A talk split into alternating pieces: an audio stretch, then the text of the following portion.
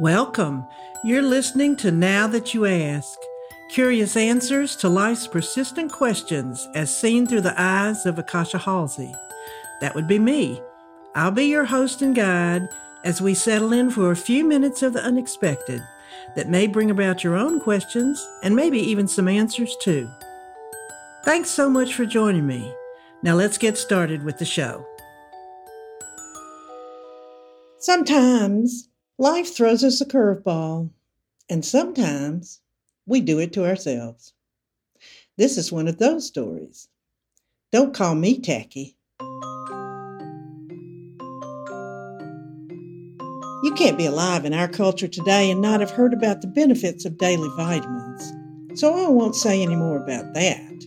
Instead, what if downing your daily C's and D's led to your life spinning out of control? Let's just say this story has some hard to swallow moments. I go to an AA meeting every Saturday morning at 10, and I have a ritual I follow that allows me to settle in and get present. After getting coffee and greeting friends, I grab a seat, usually on the aisle. I like to sit where I can exit easily, a long standing rule that has served me well for years. When faced with an uncomfortable situation, I hot footed to the nearest exit. However, on this particular day, that seat was taken, so I took a seat almost in the middle of the row in order to sit next to a friend. Now, this may seem like a little thing, but it put my day off kilter, and I was determined to get myself back on track. I sat back in my chair in an effort to get myself in hand and started my Saturday morning ritual. Carefully, I remove a small plastic baggie of vitamins from my bag as noiselessly as possible and take them quietly during the opening readings at the meeting. I always do this every Saturday the same way, all the while looking at the person talking in the front of the room. As I did this on this day, I thought of my full schedule of errands to do after the meeting. I needed to post some flyers later for my homeowners association, so I had also placed a small baggie of thumbtacks in my purse. Now, you're probably thinking, uh oh, and then followed that with the thought, well, that shouldn't be a problem. They don't look anything alike. I concentrated on getting settled in my new seat and kept my eyes forward as I fished in my bag to find my vitamins. Out came the little baggie. I began to relax as I felt it in my hand and silently opened it. I grabbed a small handful of the contents, shoved them in my mouth, and washed them down with a big old gulp of water. I remember thinking they stuck a little in my throat, but those fish oil and calcium tablets, they're just huge. A few minutes later, I looked down at the baggie to grab a few more, and my first thought was, why are all these pills yellow? Then I noticed the pointed ends, and it dawned on me. OMG! I have just swallowed a handful of thumbtacks. Well, I wasn't sure what to do. Should I stay or should I go? Maybe they just worked their way through my body and I could eliminate them. On second thought, that sounded painful. How big was your esophagus anyway? And what did it connect to? Would I choke? The duodenum kept leaping into my mind, but I had no idea where it was or even how to pronounce it, really. I wish I could say I employed any of the 12 steps of AA at this point, like admitting I was powerless, but they seemed to have left my mind entirely. All I knew was I had to get out of there.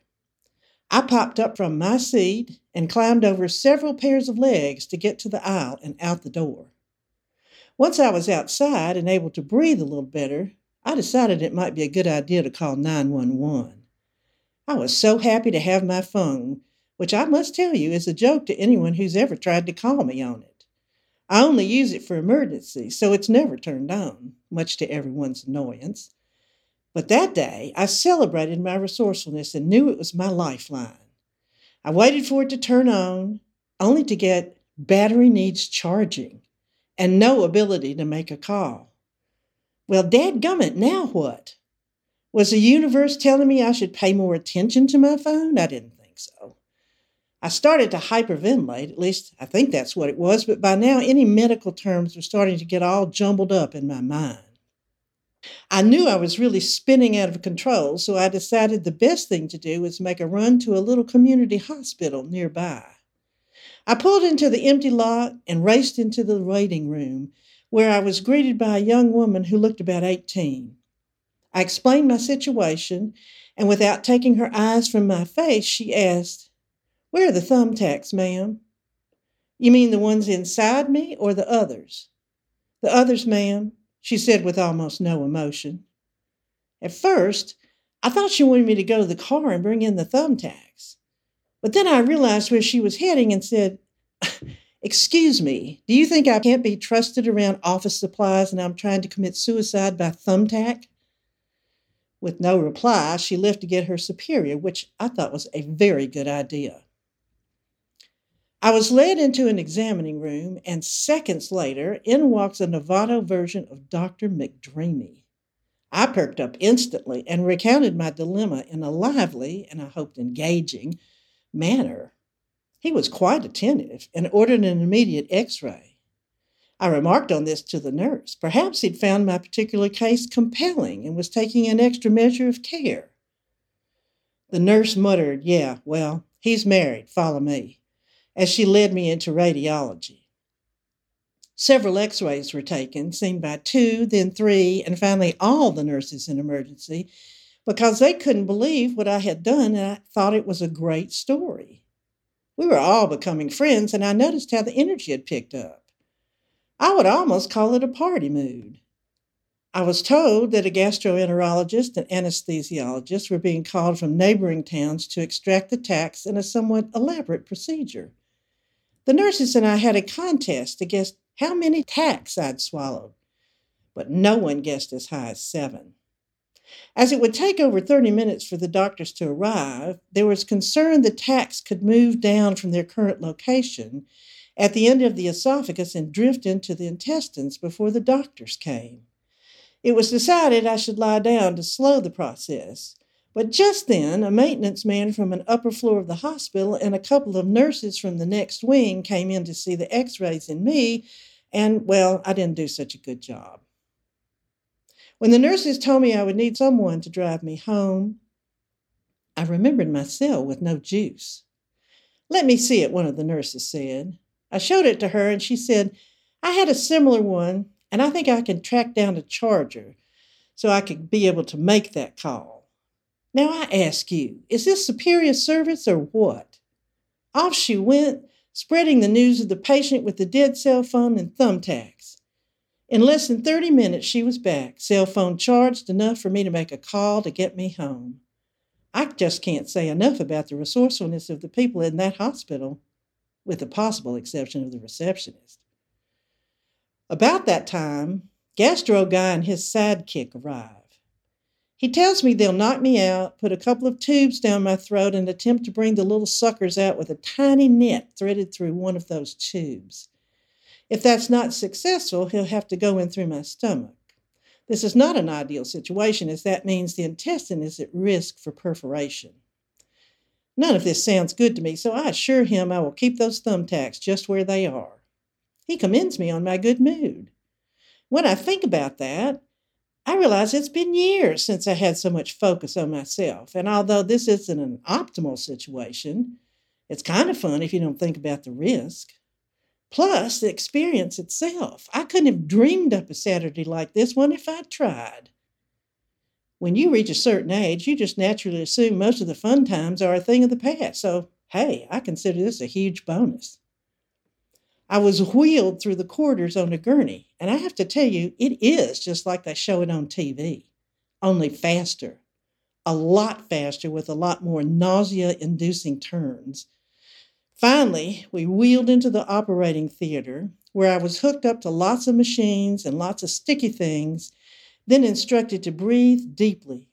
Phew, this smells awful, I cried about the mask over my mouth. I won't, and that was just how quickly I was out. The tacks were retrieved without further ado, and about 20 minutes after the procedure, I was awake. Boy, they've come a long way since I had my tonsils out in 1954. My sweet neighbor came and fetched me. Since I was only allowed soft food for the rest of the day, off we went in search of ice cream.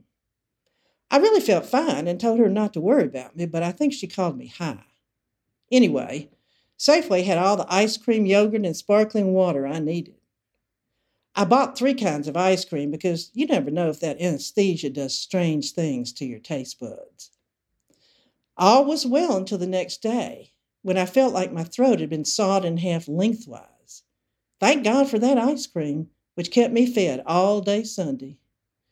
The only other side effect was the bill. For a total of less than three hours in the emergency room, it was $13,000. Now, I tell this story for a couple of reasons. First, an emergency is like an out of body experience. There's no way to predict how we'll react. On the one hand, I was happy to see how level headed I was. On the other hand, I could not believe how hard it was for me to realize I was in danger. This is a blind spot, one I've encountered at other times in my life when I struck out to do something without really thinking it through. I was also aware that once again, I was rescued by God or the universe or whatever you want to call it. And this is the bigger lesson. I struggle, as we all do, with trust, always wanting assurance that I'll be taken care of. And here was a perfect example of that. Also, I believe it's never too late to flirt and have a good time, no matter where you are. That can't help but perk up everyone involved, especially the flirter. When I told this story to my friends, there were lots of jokes about my being a woman hard as steel or sharp as a tack, or even, if you can believe this, tactless. Ha ha. But you know what? I believe a good laugh will take the edge off most anything, even swallowing thumbtacks and having a little emergency surgery. I figure that's not a bad way to face an unexpected event. Enjoying myself, laughing, flirting, and trusting I'll be taken care of in the end. That's real peace of mind, in my opinion.